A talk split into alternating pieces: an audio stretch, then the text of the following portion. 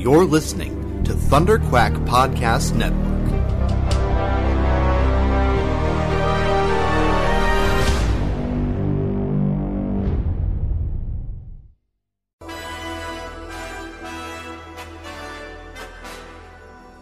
It may look like an ordinary podcast, but this one's bigger on the inside, and it can travel anywhere in time and space.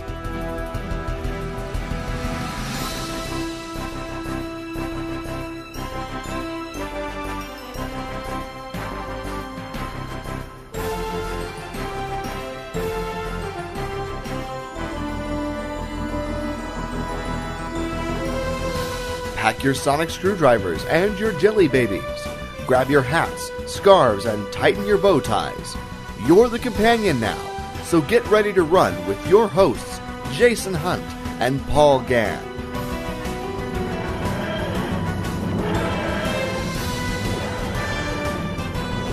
This is Talking Time Lords.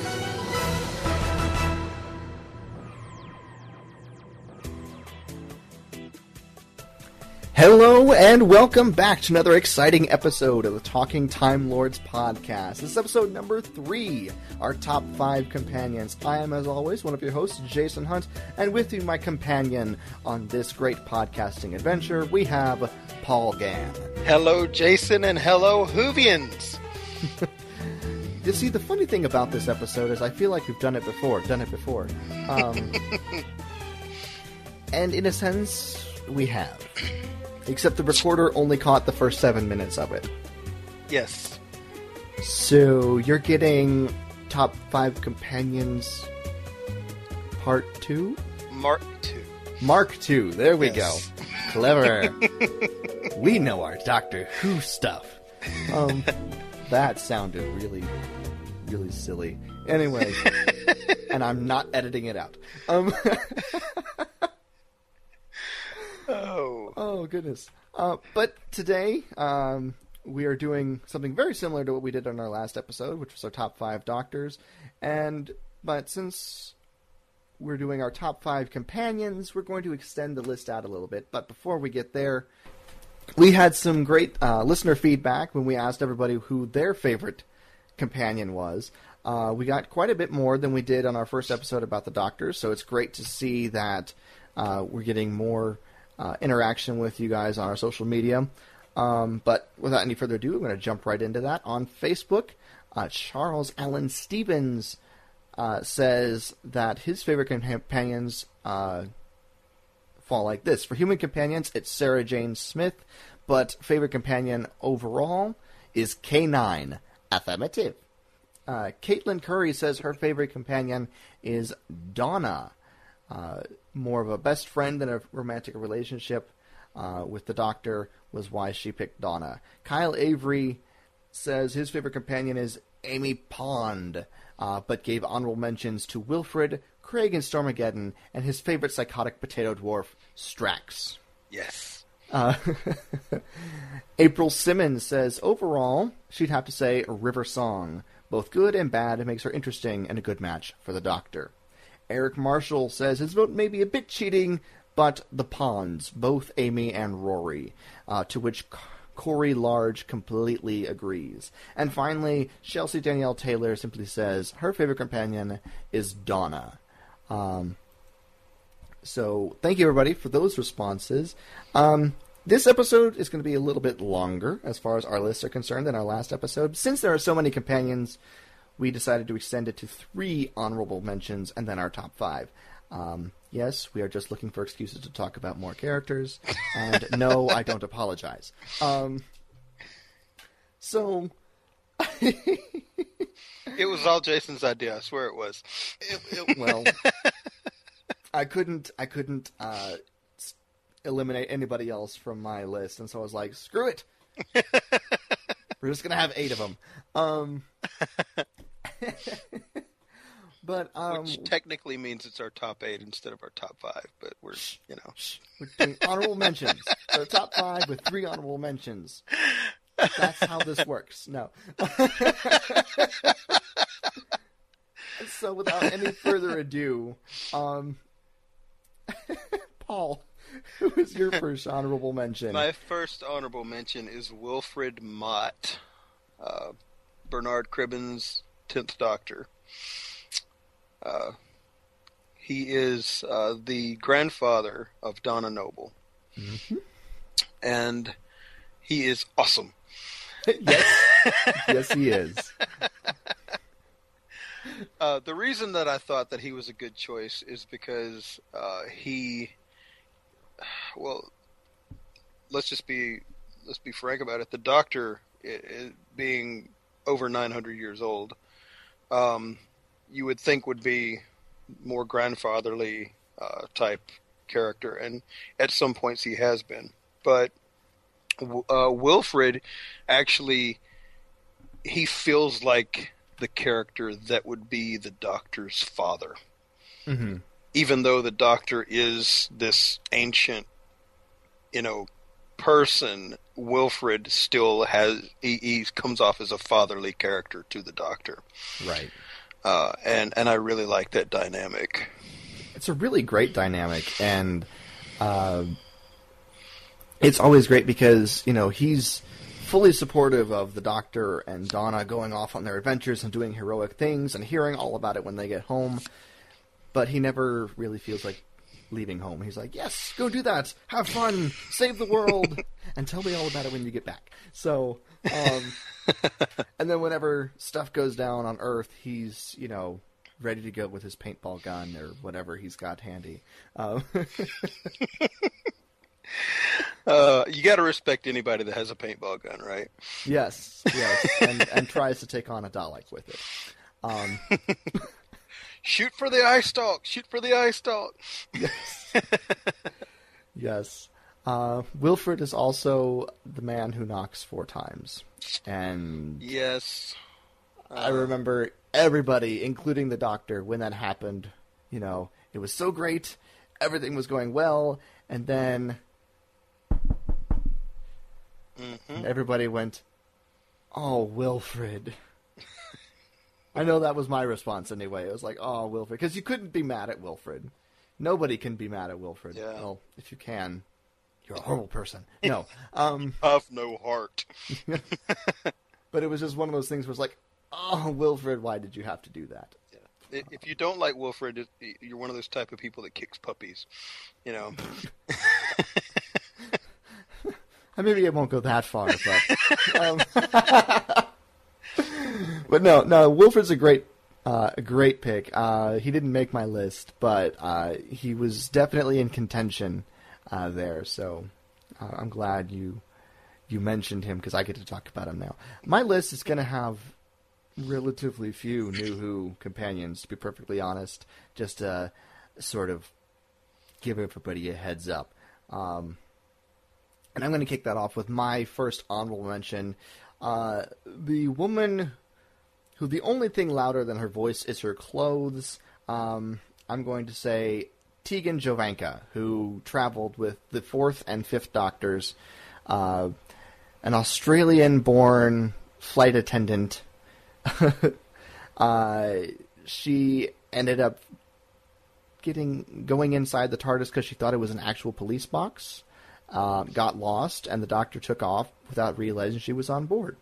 Uh, really hated being on the TARDIS at first, grew to love it, and then uh, at one point she left and came back. Um, I haven't seen those episodes, but I have read about it. Uh, so I don't know exactly how, what to say about those, but it is interesting that she you know, left for I think an episode and then ended up back on the TARDIS the next storyline.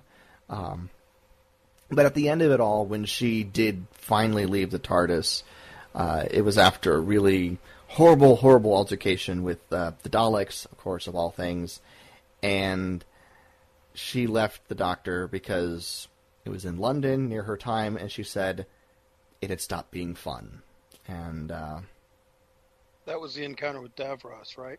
Yes. Yeah.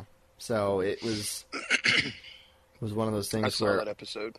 Yeah, ultimately it stopped being fun. She really did enjoy after after it being a bit turbulent at the beginning. Uh, she really did enjoy traveling with the Doctor. Um, but at the end of it all, it stopped being fun, and that's why she left. Um, she's a loud character. For those of you who don't know who she is, she's loud and brazen, and uh, could probably, you know, curdle milk, curdle dairy with her voice. Um, but but she's a fun character to me, and uh, you know, she doesn't take take crap from anybody, especially the Doctor. Um, and so uh, that's why. Uh, by the way, played by Janet Fielding. I forgot to mention that at the beginning. Um, but that's why she makes my list of honorable honorable mentions. I have a tough time saying honorable mentions if I don't take the time to actually enunciate. It turns into honorable mentions. Anyways, um, did you have anything to say about Tegan before we went on to your next? Well, I'm not as familiar with her as you are because the be honest with you, the majority of the episodes that I've seen with her are the ones that she ends up leaving. No. uh, so, uh, because I, I was interested in seeing the episodes with Davros in them. Gotcha. Um, and so I watched those first, and uh, they ended up being the ones where she left. And I wasn't sure at first if those were the ones where she left and came back, or if they were the ones where she left and didn't come back. And that's what I was asking about earlier. Yeah, no, no, that's that was her final departure. Um, so, yeah. But who is your your next honorable mention? My next honorable mention is Ace. Very nice. Uh, where as much as Wilfred is like the Doctor's father, Ace is almost like the Doctor's uh, adoptive daughter. Mhm. Uh, she's she's very uh, very much uh, the daughter figure to him uh, in in the time period when she's with him, uh, and even more so than his actual daughter um, that he had later on the show. Uh, he he barely knew her at all, uh, even though she was biologically uh, his daughter. Right. Um, but Ace, I, th- I find her interesting too because she's so, um, uh, she's so ready to just step in there and just take action, and she doesn't back down from a fight. She's always, you know, she. I think we said before she's she's actually uh, more prone to just jump in without even thinking uh, sometimes, and he has to try to stop her from doing that. Um, Right. and and you know she she carries she's she doesn't carry explosives in her backpack. That's what she says, anyway. Yeah, that's that's kind of the running joke. Uh, you know, she doesn't carry explosives in her backpack, but she uses them when she needs to. yes. You know. um, I mean, she she's the character that took on a Dalek with a baseball bat. You know. Um, so she she's I find her very entertaining. If if I had to complain about one thing with that character, I think it would it would be the the fact that she sometimes calls the doctor the professor. Uh, that that I, I've never been able to to to get past that uh, one little quirk, you know. But other than that, I, I love the character. I think she's great. Oh, yeah. I, I will have much more to say about her later. So, uh, without any further ado, I will skip to my second honorable mention, and that being Romanadvoratrelundar, uh, or Romana for short, uh, played by Mary Tamm and Lalla Ward, because Yes. She's a time lady, a time lord, and she regenerated while traveling with the Doctor, um, traveling with the Fourth Doctor. Uh, and she made my list because she, you know, the fact that she's a Time Lord, a much younger Time Lord, um, but a Time Lord nonetheless, puts her on a much equal level with the Doc, a much more equal level with the Doctor than any of his, well, most of his other companions, and the dynamic of them, you know, being on the same uh, intellectual ground uh, for the most part is really interesting because the doctor goes in to explain something and then she jumps in halfway through and finishes it off and he just sort of looks at her very good and you know walks off. Um, but uh, she joined the Doctor because she was assigned to him by Yes. the uh, the White Guardian to track down the pieces to the key to time. Um, and uh, at the end of that season, after the key to time had been dealt with, was when she regenerated into her second incarnation. Um, and uh, she's a very uh, intelligent person. Um, and I, I know you will have more to say about her later, so Yes. I, I, I won't say too much more now because you'll bring up some points that I'll, will remind me that I wanted to say. Um, so, uh, she she left the Doctor by staying in E space, which is external space, whereas our galaxy is in normal space. I believe is no, is it normal space? N-space, um, because she wanted to avoid returning to Gallifrey. The Time Lords were calling her back, and so she decided to stay behind rather than go home, um, because she was having too much fun traveling, and if she went back to Gallifrey, they wouldn't let her leave again. So, uh, but uh, why don't we get to your final honorable mention and uh, find out who that is because I don't remember. My my third honorable mention is Brigadier Alistair Gordon Lethbridge Stewart, Yes. played by Nicholas Courtney. Um, he's best known, I think, for uh, the second and third Doctors.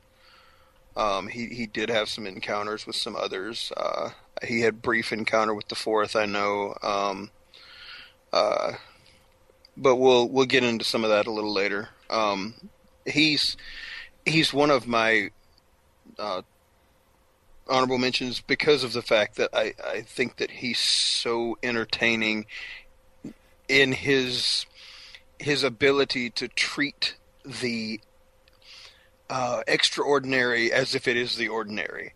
yes. Uh, you know, uh, you you well, you know, you have these giant aliens with these large suction cups all over their bodies. Well, that's just an everyday occurrence kind of thing. You know, um, uh, he he he doesn't get bent out of shape about the things that most people would run screaming from. right. Uh, he he just treats it as if it's just something that you know you would see on a normal Tuesday. Uh, the Brigadier is unflappably British. Yes. um, is is one of my descriptive terms for him. Um, I really do enjoy him, and I will have much more to say on him later. But if you want to say anything else now, feel free. I, I just, you know, I like the interactions too between him and the doctor. I like the fact that uh, he keeps the doctor on point sometimes when the doctor is kind of off in left field. Um, uh, you know, A doctor off in left field? Never.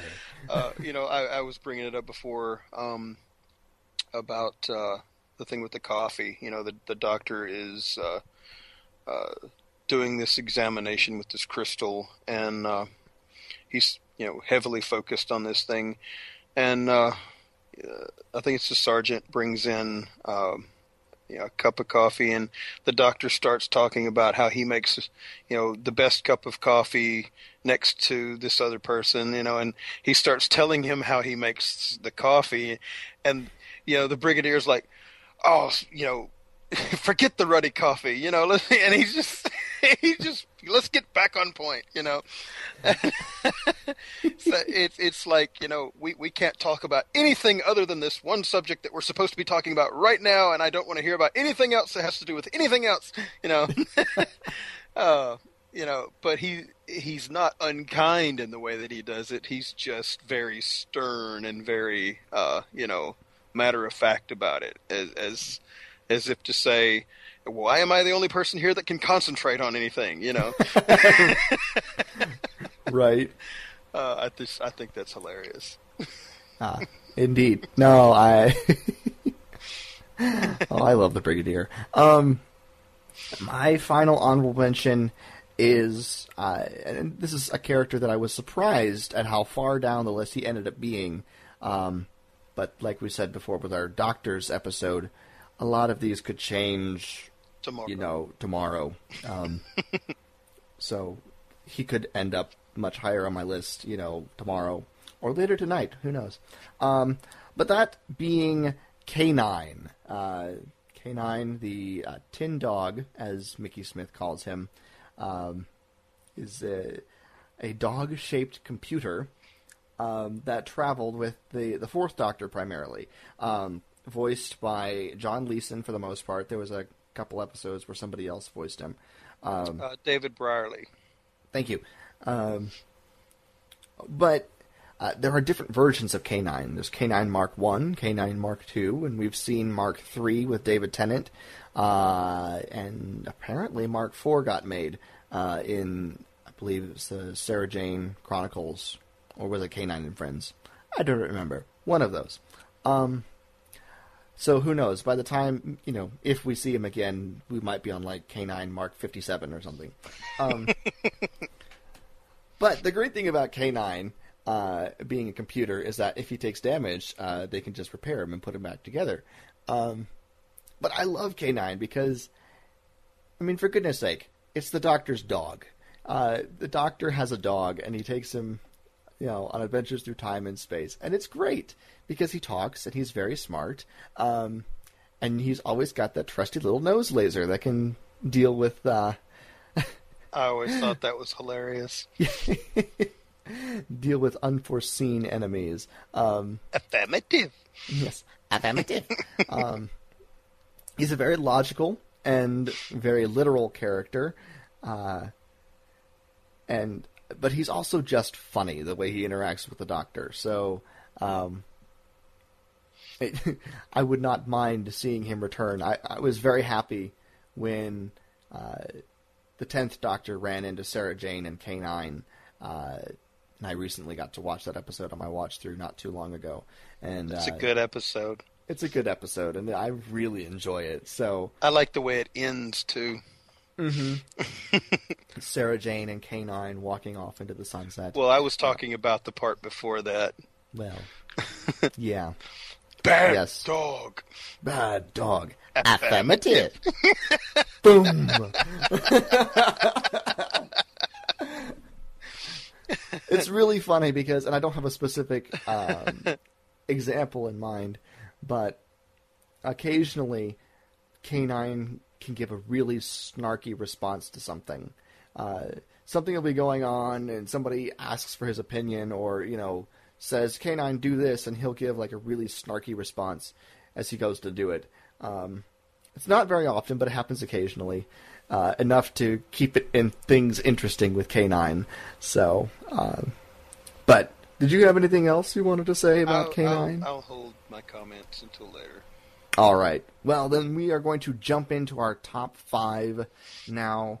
Who is your number five? My number five is Romana.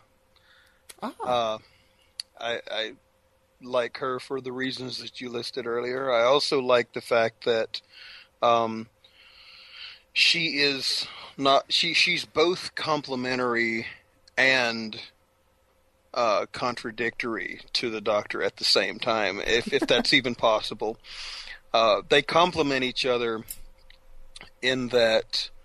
Uh, he has all of this life experience and and all of this knowledge from actually living these events and experiencing these different things and learning how to to overcome them through different types of technological things and whatnot. And she, well, she actually scored, I think, the highest in her uh, class at university or whatever. yes. Uh, and and I think she puts that in his face at one point about how he was somewhere in the middle uh, in his graduating, and and she was at the top, you know. Mhm. And he was like, "But you're you're you're not taking into account my experience, you know." Uh, and so you know, she she has this this thing of feeling that she's been put upon uh, by being assigned to him, and he has this feeling of being put upon because she was assigned to him, and he didn't want a companion at that point. He he literally says, "Well, why can't it just be me and K9?" you know.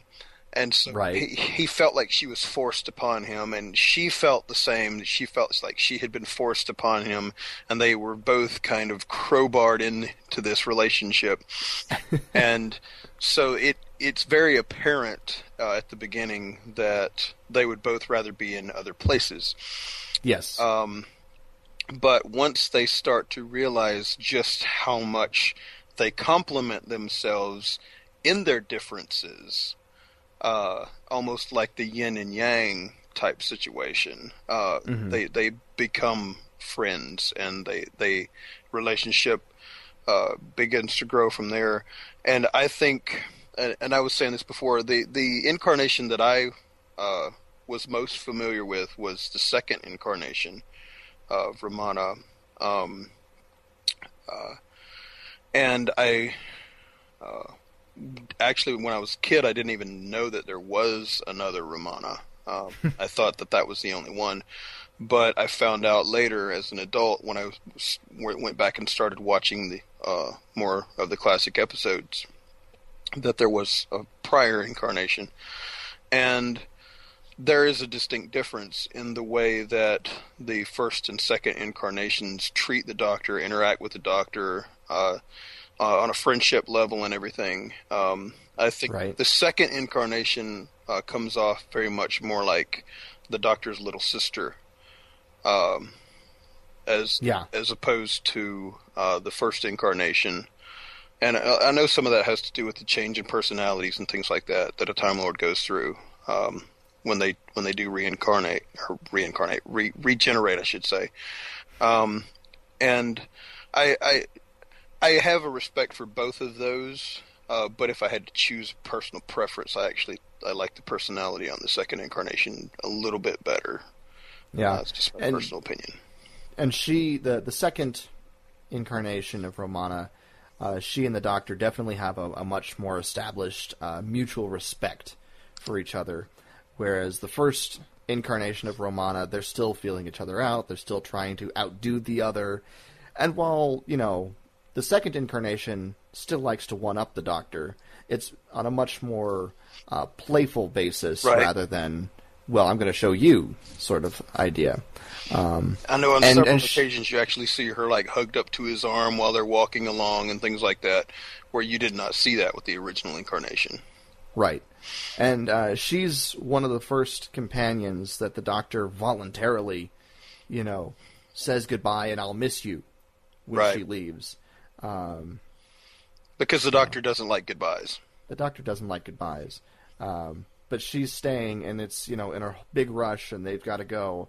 And so he's about to dash back off into the TARDIS and he says, Goodbye, Romana. I'll miss you. And then dashes inside. And, you know, it's it's a very interesting thing because you normally don't see the Doctor do that, especially in the new series.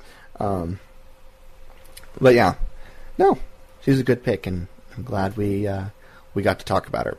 But my number five is going all the way back to the second Doctor, um, second Doctor's companion, Jamie McCrimmon, played by Frazer Hines, uh, who is a Highland Scot from the 1700s, who ends up going on the TARDIS, uh, going all the way through time and space and the future and alien worlds and Jamie doesn't really understand, you know, especially earlier on, a lot of what's going on. He just sort of deals with it.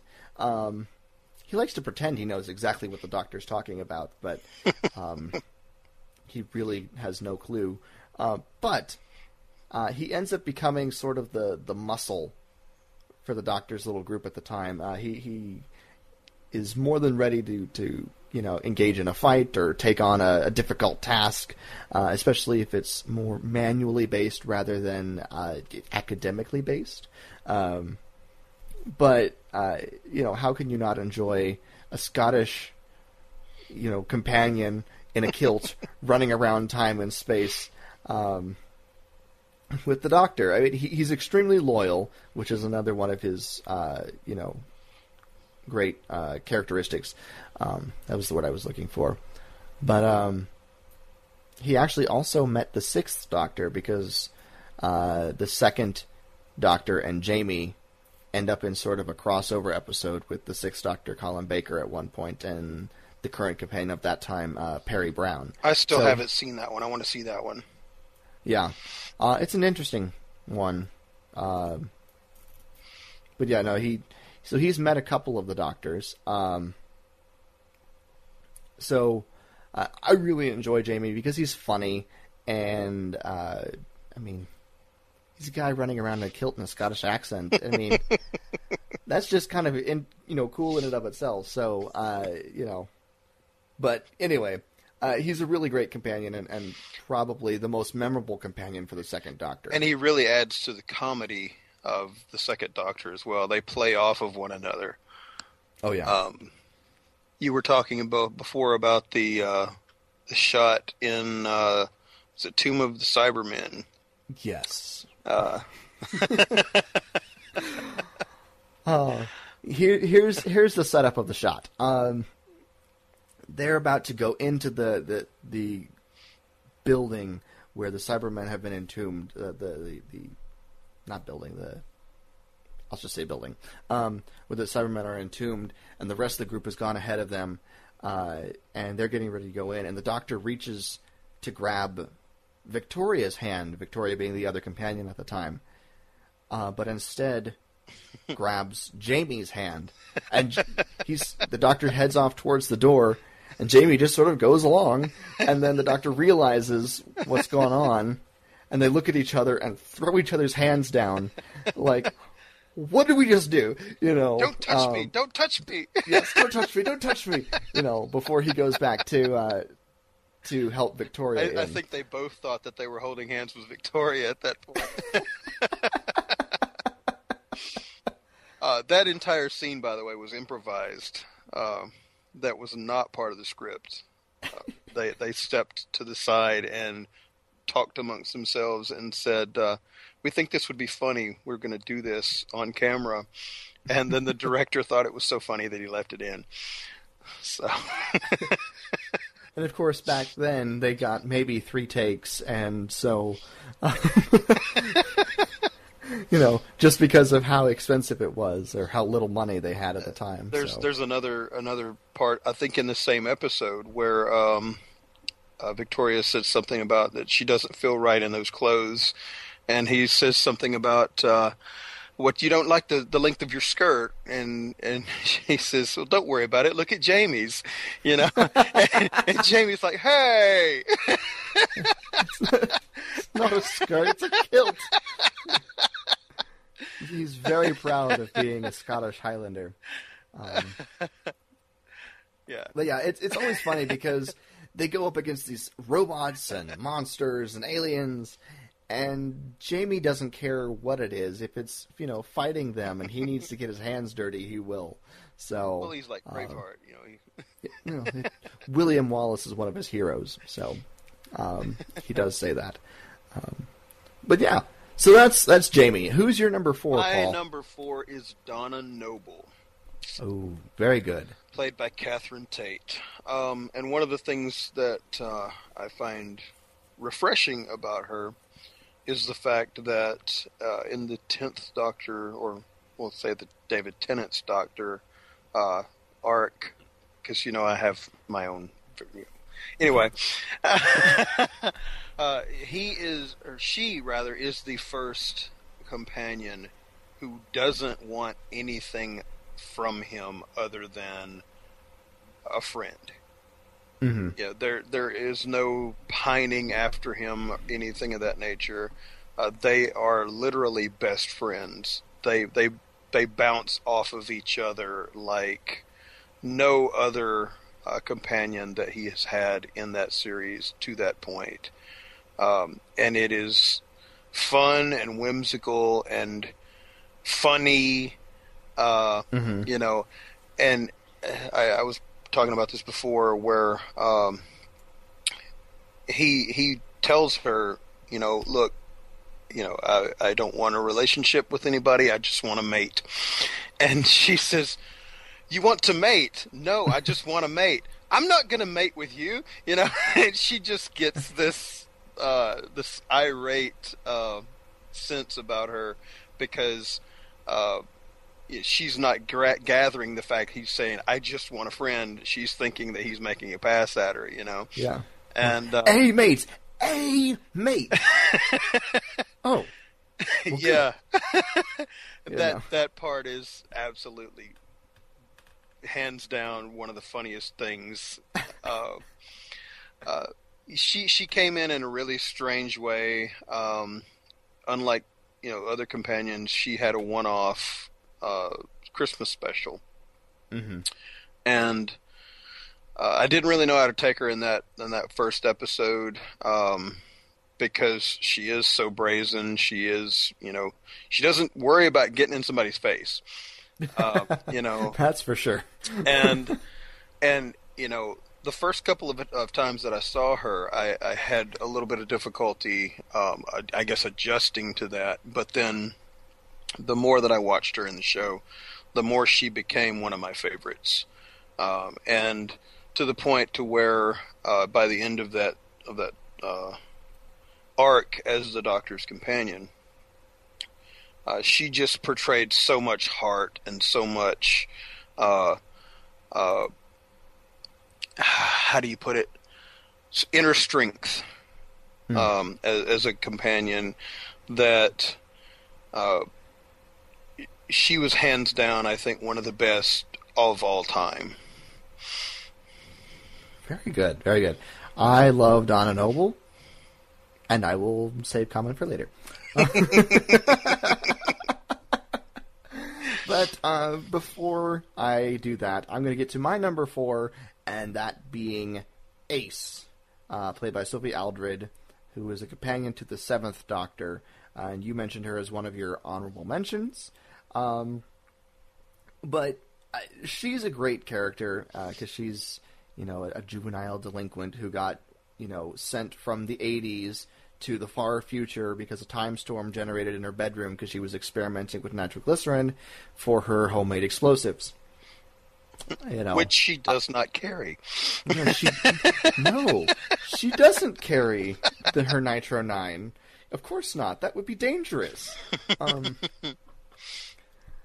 but uh, it's really great because she's obviously very much a tomboy. Uh, she's sort of like the Doctor's munitions expert, um, or explosive ex- expert. I, I would say would be a better term for that. But uh, it's funny because the Seventh Doctor sort of gets back to the whole quandary of, well, I don't want to get my hands dirty. I don't want to, you know, kill people. I don't want to, you know, I don't like weapons. But if weapons are needed, he says, Ace, you take care of it. And she does. So, um, it, it's really funny because he doesn't personally do it, but he still orchestrates it, which is a weird thing about the doc about the Seventh Doctor. Um, and an interesting thing about him, which sort of adds to the mystery of why he's you know my number two. But anyways, back to Ace. Uh, probably you mentioned it earlier, but probably her most uh, defining and memorable moment um, of her entire tenure as a companion is the fact that she beat up a Dalek with a baseball bat. Um, she's the only one She's the only one to take on a Dalek head on and live uh, like that. Uh, she, um, she's fought Daleks and Cybermen, and uh, you know, ended up on top every time, uh, thanks to the Doctor's help, of course. But um, the interesting thing about Ace is the Doctor started to explore and probe her very troubled past because she had a very traumatic past as a child, which led to her being the juvenile delinquent who blows things up um, because she's acting out. Uh, and he starts to later on, especially in the third season where they're together, really delving into what makes her tick, why she does these things, and he goes back and exposes her to things. Um, and she actually has some very interesting and emotional uh, character development that goes on as she has to confront these things that have you know wounded her or hurt her in her past that she's running from. Um, and so she definitely gets a very interesting character development. And by the end of their their final season, because that was where it, the show got canceled, uh, got canceled, um, she was finally getting to the point where she was getting to be okay with her past. Mm-hmm. And I really would have been, I really wanted to see where they were going to take that next, but unfortunately, we never got the chance to do that uh, because of the, uh, the, cancellation of the series. Um, now, there are a lot, a lot of novels uh, with the Seventh Doctor, and many of them have Ace. Um, and so I'm wondering if some of that character development gets explored a bit more in the novels. Um, I'm kind of hoping to get my hands on some of them to see if that's the case. But um, as far as Ace is concerned, uh, you know, a companion who can beat up a Dalek with a baseball bat uh, and makes her own explosives and doesn't take crap from anybody, uh, traveling with the Doctor, is always okay in my book. Um, and it, it's sort of a running joke. She calls him the professor, and every so often, normally he doesn't respond to it, but every so often it's like he takes a minute and realizes that she's not calling him the doctor, and he tries to, to you know, correct her on it, and she goes, and he says, you know, you know, I'm not the professor, I'm the doctor. Sure, whatever you say, you know. And then next scene, it's professor. Um, so. Um, she takes after but, the fourth Doctor with Romana. Oh, I forgot to mention that. Okay, quick side tangent back to Romana. One of my favorite interactions between the Doctor and Romana is when they're they land on the planet and they're getting ready to go out, and the Doctor turns to Romana and says, First, there's a problem with your name. What's wrong with it? It's too long. By the time I'd called out Oh, what was your name again? Romanadvoratrelundar. And I've got that written down, folks. I don't have that memorized. Um, and he goes, Right, by the time I called that out, you'd be dead. So I'll call you Romana. I don't like Romana. It's either Romana or Fred. All right, call me Fred. Good. Go along, Romana.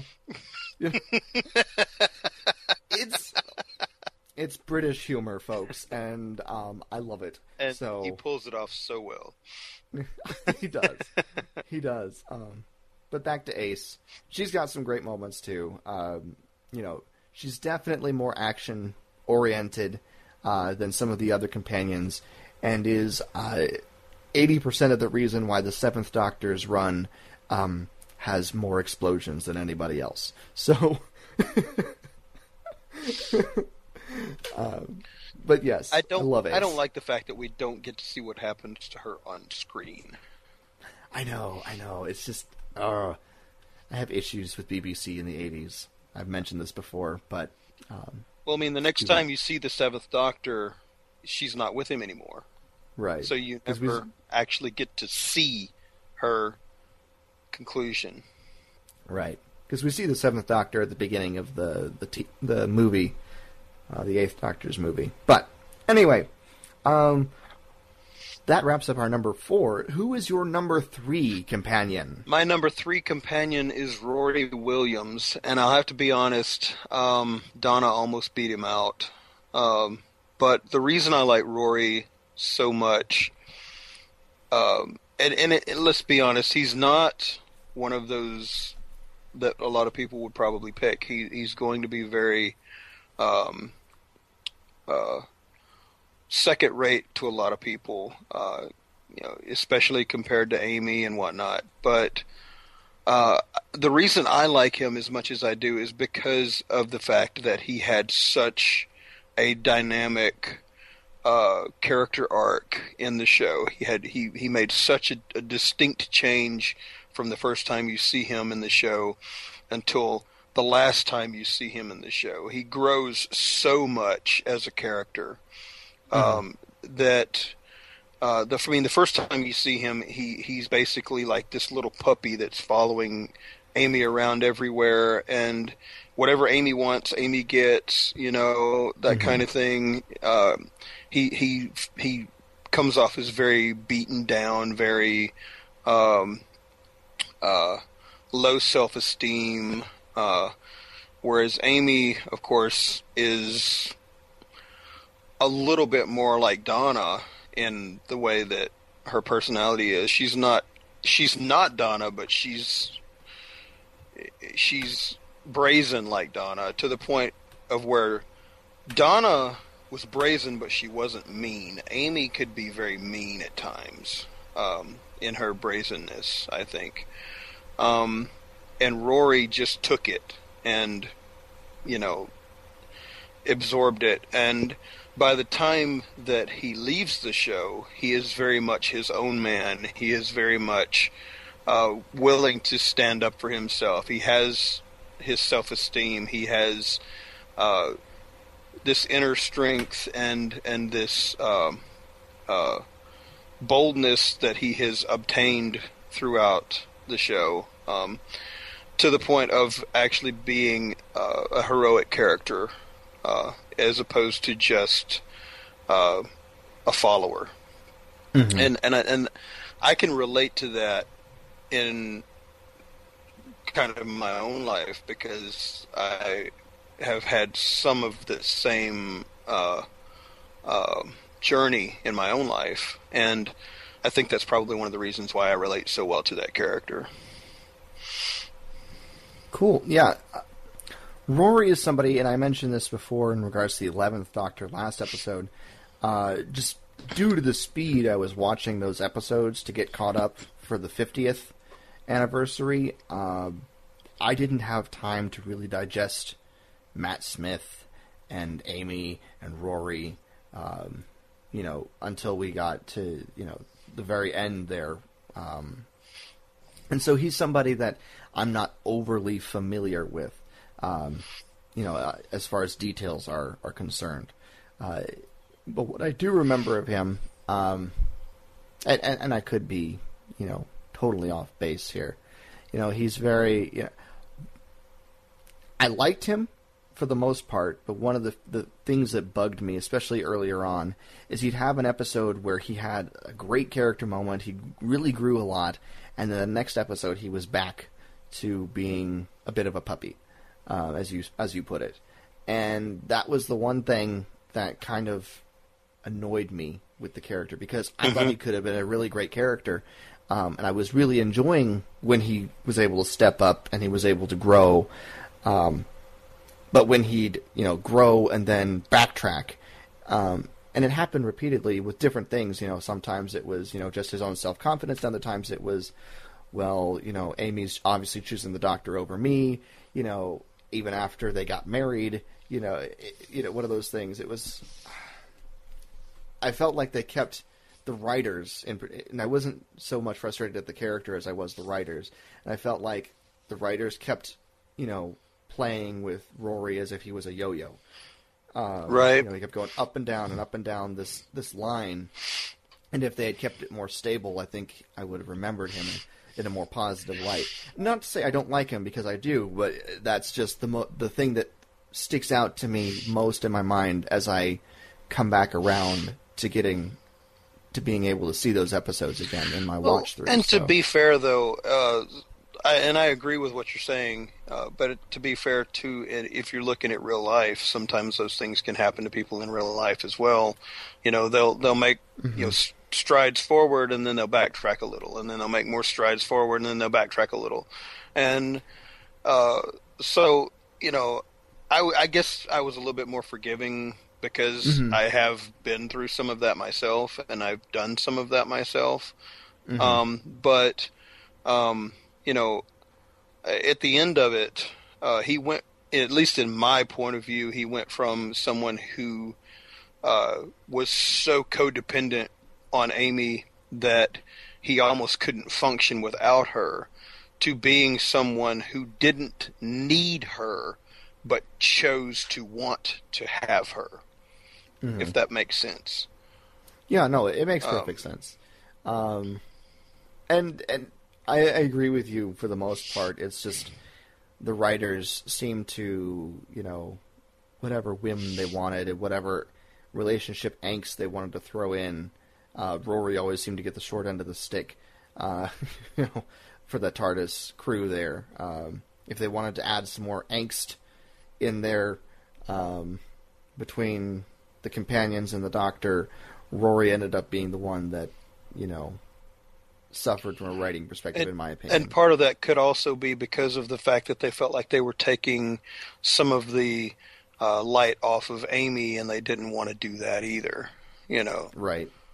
Right. um, but and, and let's not forget this: he is the doctor's father-in-law.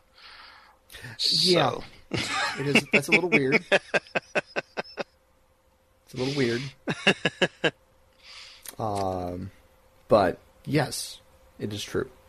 The doctor ends up being related to Amy and Rory yes, um, through marriage yes, to River Song, yes. which is a whole other ball of wax. But Melody Pond. yes, Melody Pond. Um, but I suppose that brings us to my number three, uh, which is Donna Noble. Uh, I absolutely love Donna.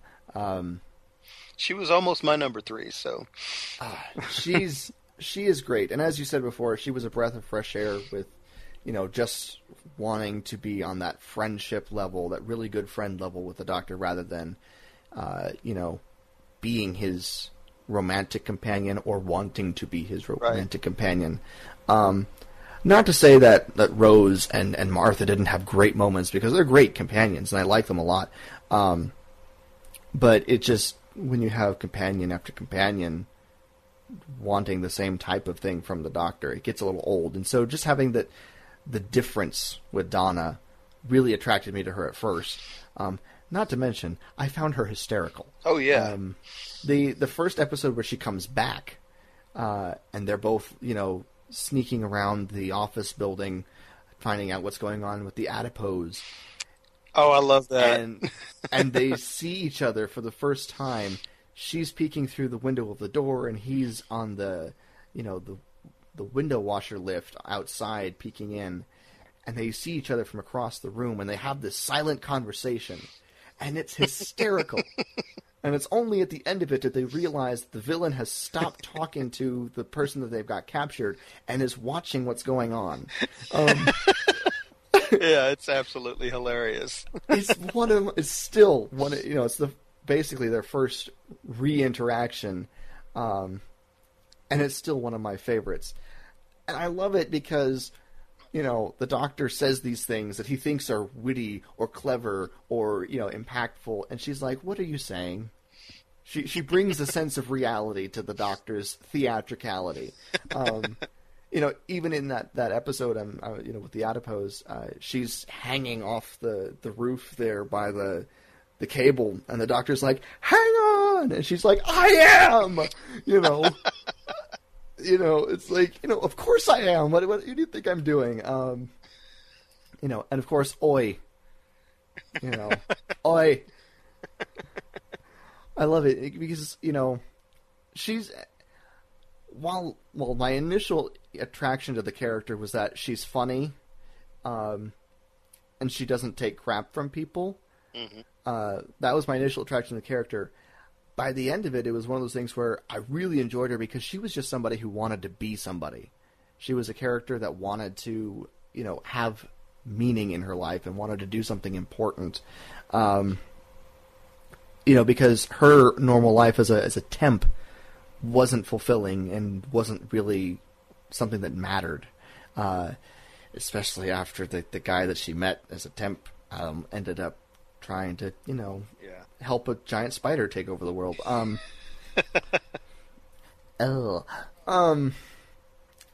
But she wanted to have that greater meaning, that greater purpose, and so when when she left the show the way she did, uh, you know, with having to have her mind, you know, her, her memory erased, er, erased, erased, um, so that she, you know, couldn't remember being the Dr. Donna, and Right. she couldn't remember any of the adventures in order to save her life.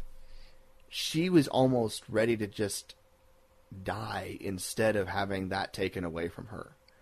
Um, and I think if the decision had been hers, she would have done that. She would have rather, you know, burned out than than continue on, you know, as a nobody again. Is you know, that's how she would have seen it, and which made it even more tragic because the doctor had to do this to a, a really great friend. Um, and it is still my saddest goodbye of all time. You know, I know people love, you know, burst into tears with Rose saying goodbye and with Amy and Rory being taken by the Weeping Angels. Um, but to me, Donna's departure is the one that really hurts uh, because she can't remember this, and she doesn't have anything to to look back on with fondness. And I I've always I always hope that there's some way he can save her life and restore her memory at the same time, just to give that little piece back to her. Because while the the, the universe may remember Donna Noble, she doesn't remember that she's seen the universe. I would love to see her come back and be opposite uh, Peter Capaldi. I, I, I, think that the two of them uh, grouped together would be something interesting to see, for sure. Oh, definitely. Um, Especially the way that he's been playing the Doctor recently. Yeah, yeah. I'm trying to imagine that. I do remember a meme going around that had a picture of Donna and a picture of Eccleston as the Ninth Doctor, and said, "Can you imagine what would happen if, you know, they travel together?" They would spend the entire episode sassing each other and wouldn't do anything. Um, and I was like, "That's probably pretty accurate." The the, um, the Fourth Doctor and Romana One with on steroids, basically. no kidding. No kidding. Um, but yeah, no, I I love Donna Noble. I love Donna Noble. Um, and that's why she's my number three. But we're moving along. Who's your second favorite companion of all time? My second favorite companion is Sarah Jane Smith. Oh, excellent. Yes. Uh, she is by far, uh, I, and I mentioned this before, she is like the the Lois Lane of Doctor Who. Uh, and when I yeah. when I say the Lois Lane of Doctor Who, I don't mean the original incarnation of Lois Lane from back in the 40s or whatever, with a damsel in distress and the whole nine yards. I mean the modern day version of Lois Lane. She she's feisty. She gets in there. She digs and finds information. She doesn't run from from uh, adversity. Uh, she's just tenacious, mm-hmm. and uh, I really, I you know, I think she is uh, almost the quintessential uh, companion for the Doctor. Uh, mm-hmm. She she she was she was uh, the the strong uh, female uh, character before they emphasized strong female characters. Right. Uh, eh, you know, she she was that before uh, anybody else was doing that. Right. No, definitely, definitely. I have a lot to say about Sarah Jane, but I'm going to uh, hold that off on that until just a little bit later. So, uh, did you have anything else you wanted to say about her now, or are you just going to wait? I'll wait. okay. All right. Well, uh, that brings us to my second favorite companion, and uh, he has already been mentioned by uh, you, Paul, earlier, and that is uh, Brigadier Alistair Gordon Lethbridge Stewart. Um, I absolutely love the Brigadier, and I wish that the actor Nicholas Courtney was still around because I would love to see him show back up again. Um, obviously, the actor has since passed, and uh, they have written into the show that the Brigadier has passed, um, but his daughter is now running UNIT. Um, but yes, the Brigadier uh, is the the you know military leader of UNIT. Uh, back in the classic series, UNIT stood for United Nations uh, Intelligence Task Force. Now it stands for Unified Intelligence Task Force. Uh, slight name change, but you know, uh, whatever. Um, and uh, the brigadier is primarily, as you said, uh, you know, associated with the second and third Doctor. Third Doctor, you know, for the most part, because the Doctor was trapped on Earth and worked for UNIT at the time. Um, but he has interacted with the uh, fourth, fifth, and seventh Doctors as well. Mhm. Uh, his interaction with the seventh Doctor is one of my favorite Sylvester McCoy episodes or uh, storylines. Those are the ones I've not seen yet. So uh, those. Yes, I, ha- I haven't. I have not seen the episode where he uh, meets back up with the fifth Doctor uh, yet, um, but that's that's on my list of my list of holes to fill in my my Doctor Who watching schedule. Um, but you know, the Brigadier has faced down villains of all sorts, from you know intergalactic thugs to universe-shattering demigods, basically. Um, and he does it in you know, as I said before, that very unflappably British manner where it just doesn't seem to faze him. And the only thing that gets under his skin is the Doctor. Um, Th- I've, I've noticed that. Yeah, yes, the only thing that gets under his skin is the Doctor. Um, that seems to be the only thing that frustrates him at all. Yes, and occasionally incompetent uh, sergeants. Um, um, but but he's a character that you know he's very rarely been on the TARDIS. The Doctor keeps coming back to the Brigadier, which is an interesting thing. Um, I think the Brigadier is boarded the TARDIS maybe twice, two or three times um, in his entire tenure on the show. Um, but the Doctor considers him to be one of his best friends. Uh, you know, a, a true a true friend over you know time and space because he keeps coming back and he really values his opinion. But the interesting thing is, especially early on, uh, they would sometimes differ very much on how a situation was supposed to be dealt with. The brigadier, obviously, the very much very much the military man, and sometimes he felt very strongly that they had to take a militaristic approach to the situation, where the doctor did not, you know, and so they would clash sometimes, and it would be very interesting because uh, there was a point during the third Doctor's tenure where they were a bit, you know, walking on eggshells around each other because they had, you know, offended each other over a situation, and I won't spoil that for anybody, but uh, they did end up making up and, uh, you know, becoming friends again. Uh, but it was just an interesting thing that you know even though they've disagreed on you know how to deal with situations the fact that they still remain good friends and the doctor really trusts and values the brigadier's opinion on things um, is you know a testament to that relationship there. Uh, and it's also interesting because sometimes you know if the doctor is forced with a difficult decision that he has to make and doesn't want to make it the brigadier will take it out of his hands and do and make the decision for him to you know if the doctor doesn't want to do things on moral grounds uh, the brigadier will make that difficult decision because it's his duty you know and take that out of the doctor's hands.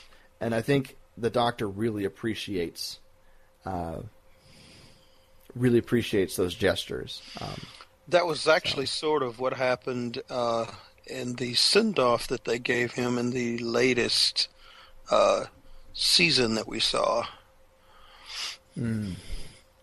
yes with the cyber brigadier Yes.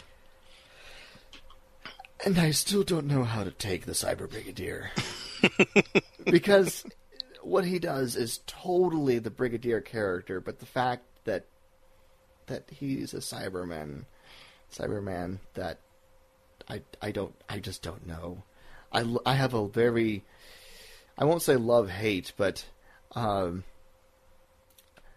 I am of two minds when it comes to to that sort of inclusion of the Brigadier because he is such a dear character to me. Um, it was just very odd and very uh, difficult to see the Brigadier as a Cyberman, even though he's you know totally doing things the Brigadier would do. Um, it was just a very interesting and weird thing. I thought it was an interesting send off though. And and was- the and the, the the fact that they did that one last time, they they let him do something that the doctor ne- couldn't necessarily do himself. Uh, I thought that was kind of uh, a Mm-hmm. Nice little send off too. Yes, indeed, and uh, he he does that um, again in the seventh Doctor episode. Um, so whenever you get that, get around Yeah. to watching that, uh, you will you will see that uh, as a repeating theme uh, with the Brigadier. But uh, enough about the Brigadier. Let's move into your number one companion of all time, Paul.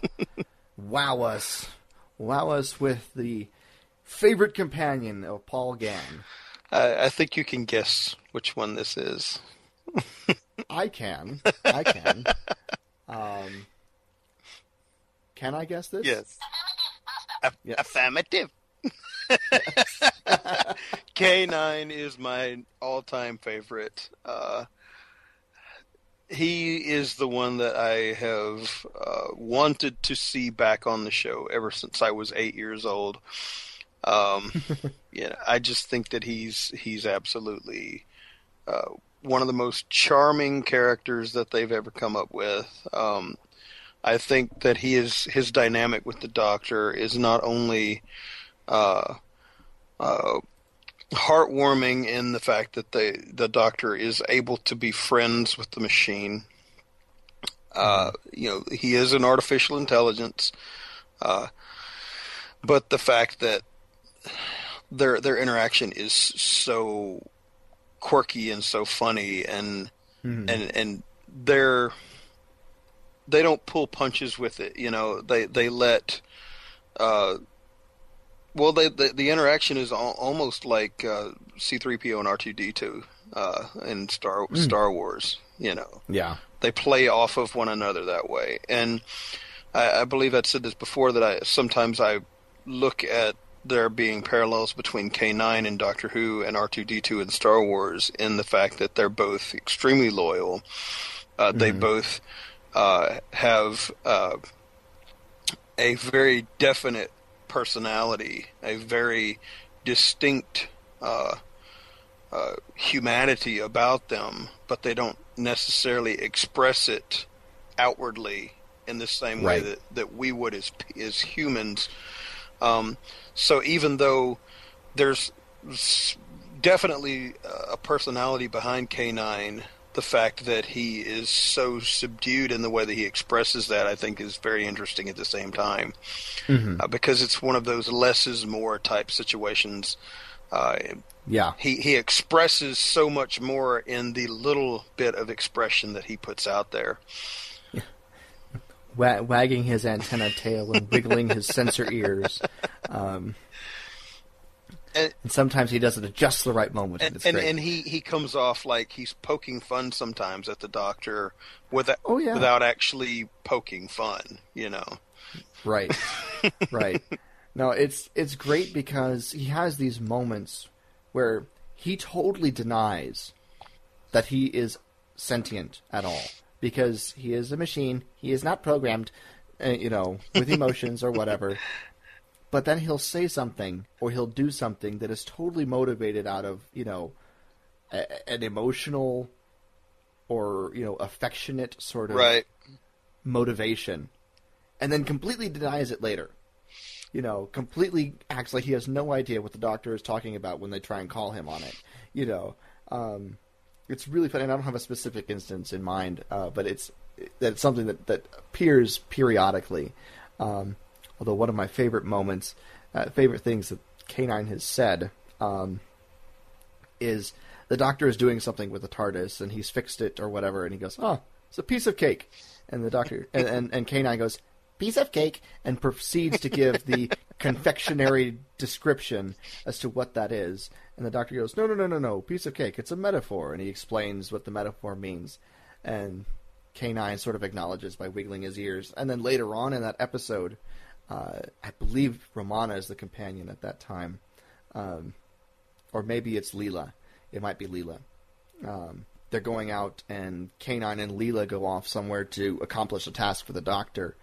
And uh, Leela says something like, you think you're ready for this, K9?" And K9 goes, "Piece of cake." And so he's filed it away, the proper use for the piece of cake metaphor, and he uses it again later on in the storyline. So. Um, And, and and also like the the scene that we were talking about before with the the uh, the new series where he comes back uh, with the Tennant Doctor. Um, when when you get to that scene at the end where the villain looks at him and he says, "Bad dog," and you hear mm-hmm. him say affirmative. He he says it with this inflection in his voice that you know he, he he says it in such a way so that in the back of your mind you get this impression that he's sitting there with this impish little grin on his face like like he's thinking to himself i'm about to mess you up buddy you know Yep. Yep.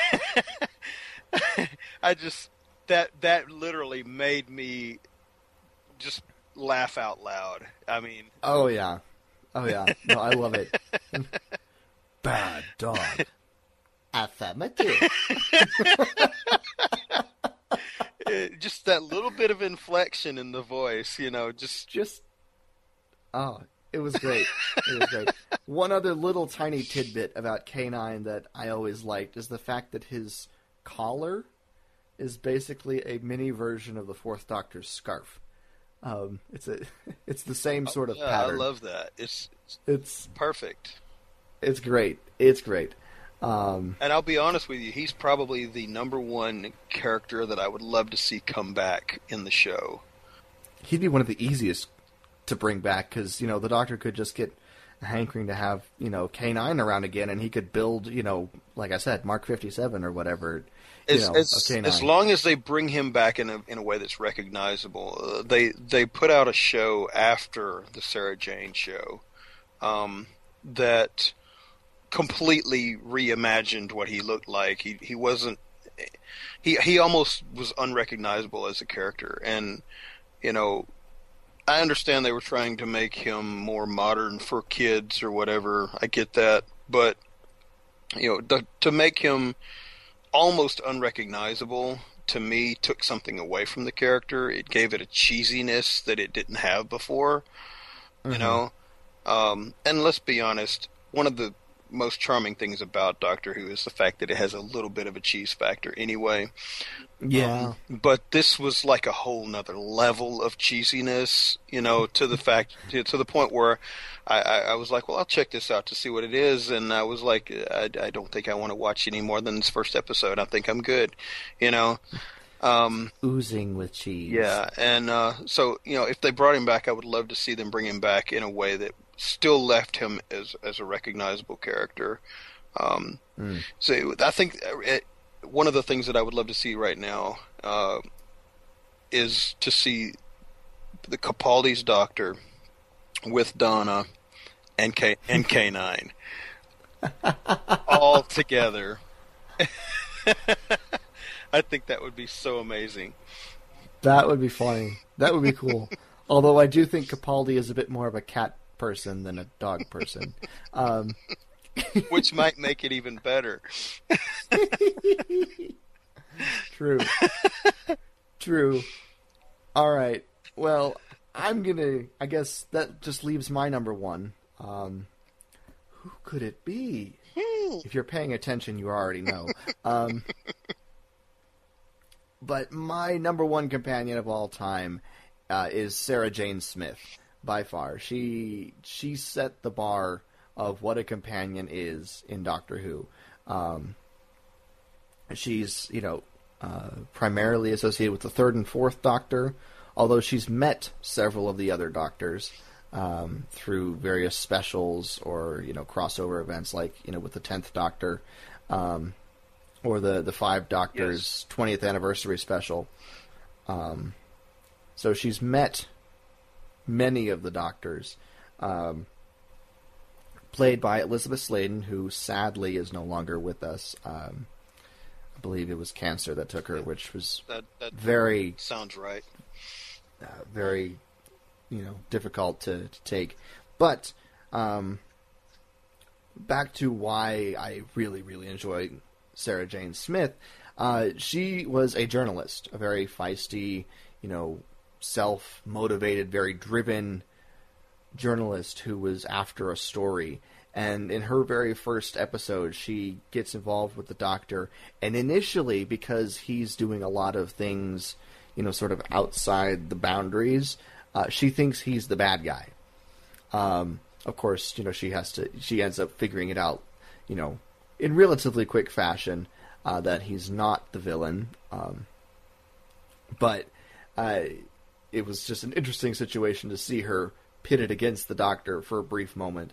Um, but but she was definitely, uh, you know, a character who didn't need the Doctor to protect her. Uh, she wanted to go traveling. She wanted to see all these amazing things and go all these amazing places. Uh, but as the doctor would be investigating one thing over the here over here, Sarah would go off and investigate something else, or she'd go talk to people and try and get more Right. information, more context for the situation. That's the journalist side coming out because she was, you know, always after the story, always trying to figure out what made the situation work. Um, and which is one reason why we get the whole notion of well, the companion wanders off and the doctor has to go rescue uh, the companion. But you know, sometimes, you know, Sarah Jane would go wander off, and then she'd end up finding the doctor and have to rescue him. So uh, it, it worked out. Um, but she was definitely somebody who didn't need the doctor to constantly be her protector. She was definitely on a much more friend level with him. And in one episode with the fourth doctor, he calls her his best friend, um, which is is how I will forever see Sarah Jane Smith as the doctor's best friend.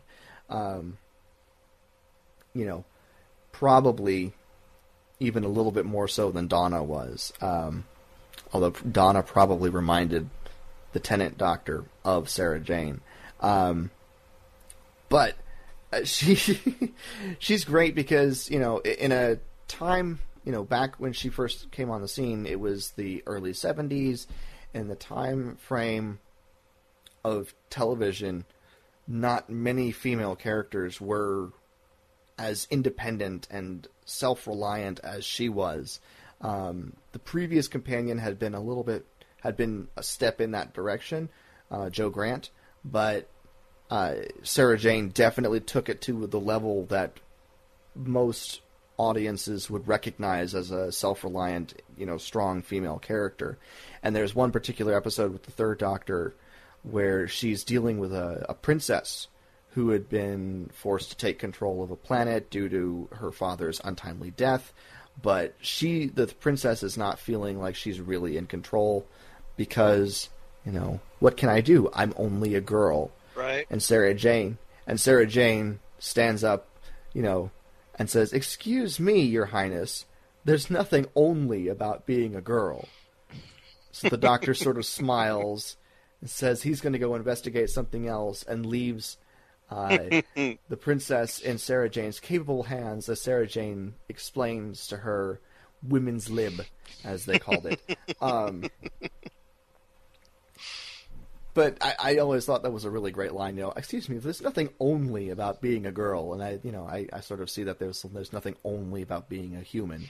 So uh, I like to extrapolate that. But she's just one of those characters, feisty, funny, you know, always ready to to jump in the deep end, basically with the Doctor. Um, and I really, really enjoyed it when she came back uh, with David Tennant. Um, and you know, It, it almost Really wish- it almost really felt wish- like that they with Tennant's doctor. It almost felt like that there that, that there had been no time pass. Yeah. the the the dynamic between them had not changed, which is interesting considering that he was a completely different doctor. Right. Uh, she made that much of an impact on him that his feelings and thoughts towards her hadn't changed over, you know, half a dozen regenerations or whatever it was. So, and I really wish, you know, obviously it can't, but I, I really wish that we still had Elizabeth Sladen around so that she could still pop up every now and then. Um, that would that would always, you know, put a smile on my face. Obviously, since since uh, she is my number one favorite companion. So, do you have anything Yeah, else she- you wanted to say about will, Sarah Jane? She will definitely be missed. Uh, well, you know, you were talking about um, uh, the uh, feistiness and and the the uh, strong female lead, basically, um, I would say that even though there had been uh, some moving in that direction with uh, previous companions, she is the first one that did not feel dominated by the Doctor. Uh, mm, I would, yeah, because the Doctor, the Doctor can be a very dominant character, and she was yes. not in any way dominated by him. Oh yeah. She even knew how to she... manipulate him into doing what she wanted on occasion. yes, uh, she would. She had this knack for for convincing the doctor to do the things that she wanted. So, um, and not not in a womanly wiles sort of no. way, because that was not part of their relationship at all. Um, so, but uh, I love her. I love her as a companion, and I, you know, like I said, I always wish that there was a way she that she could come back. But, um, I think that that concludes our list of favorite companions, at least for today. Um, because this could change. this could change tomorrow. Um, but uh, any other final thoughts you wanted to say on companions in general before well, we start? I, I, didn't bring this up the previous time we recorded this, but I'm actually kind of surprised that neither one of us had uh, Captain Jack Harkness on our list at any point, uh, because he he is such a dynamic character, you know. He's, he's such a dynamic character, but he's. I think the fact that he comes in and out. Um, mm-hmm and he's not there for you know extended periods of time, uh, causes at least me to sometimes forget. Oh yeah, he's a companion, you know, and not just somebody that they run into every once in a while. Um, although you could say that about the Brigadier too, but the Brigadier is more established and right. has a lot more screen time than Captain Jack. Um, they have had a news article come out here lately uh, saying that they're not opposed to uh, Captain Jack or River Song making a reappearance on the show in future seasons. So. I was never one to think that River Song's story was ended. I thought we had at least one more. Um, I think it'd be nice to see that. Mm-hmm. And Captain Jack, like I said, he's just someone that pops in and out, and so he's definitely a character that could easily come back almost as easily as K9. You know, well, if, if, it weren't for the if it weren't for the fact that the Doctor just has to you know go to the back room and bring it you know build a you know new version of K9, uh, you know Jack could be one of the easiest characters to bring If you back. go by canon, uh, we actually saw him before we even knew we saw him. Uh, yes. Yeah. That's the, the uh, face of the Boe. face of Boe. yes. I think it would be interesting to see the storyline in, in, which he makes that transformation uh, into the face Ooh. of Boe. That would be interesting. Yes. That would be cool. I'd like to see that. that. All right. Well, whew, well, that wraps up our list. Uh, that was fun. Um, I really enjoyed that. Uh, even recording it the second time. Um, I do just want to let everybody know uh, that we would really appreciate it if you would uh, leave us uh, reviews or ratings on iTunes. Please, it definitely, it definitely helps us, uh, you know, get seen and move up the list. Uh, being a new podcast, I, we're not very high on that at all when you search for Doctor Who and click podcast. Um, so if you don't mind taking just a couple minutes, leave us a rating and review. We'd really appreciate that. Um, also, uh, if you want to get in contact with us or, you know, join us on our discussions on our Facebook page and stuff, go ahead and uh, like our Facebook page, which is facebook.com slash Talking Time Lords. You can follow us on Twitter at, at Talking Time Lord, uh, or you can email us an episode suggestion or anything else at talkingtimelords at gmail.com. And all of that can be found on our website, www.talkingtimelords.com. Uh, we are part of the uh, Thunderquack Podcast Network of podcasts, which is a, a lot of fun, geeky, re- geek related podcasts. So if you have the time, go check them out, uh, thunderquack.com. And if you like those podcasts and you want to support it, uh, you can check out the Patreon for Thunderquack, which is patreon.com slash Thunderquack. Um, and that will help us as well. Yes, that would help us as well. So, um, any final thoughts before we wrap this episode up, Paul? Um, just going to give everybody a little bit of a heads up. We will uh, very shortly begin uh, some of our review episodes on some of the classic episodes of Doctor Who, and um, we will be giving updates about what those episodes might be on our Facebook and Twitter. Yes. Um, we're going to be doing this in a little bit of a different sort of format um, as far as our reviews are concerned. We are basically picking a villain, uh, a re- recurring villain, and we're going to be doing uh, all the episodes with that villain in them. Uh, and then we will be moving on to another villain uh, so that we can get as many variations um, and different looks at the doctors without getting stuck doing uh, all of one doctor then the next doctor. Uh, sort of spice things up and keep things interesting. So um, that's how we're going to be doing this. We will announce on our next show uh, which villain we will be starting with, and we'll uh, let you guys know in enough time so that you can go check out the episodes if you want to, uh, you know, know what we're doing before. And if so. you need uh, help finding some of those episodes, you can contact us on social media, and we can help you with that as well. Yes, especially the classic episodes. But uh, I think that wraps up this episode of Talking Time Lords. Yes, sir. It's been episode number three, top five companions. Uh, for Paul, I'm Jason. Thank you so much for listening, and until next time. May you hope far flung hopes and dream impossible dreams. Thanks, guys.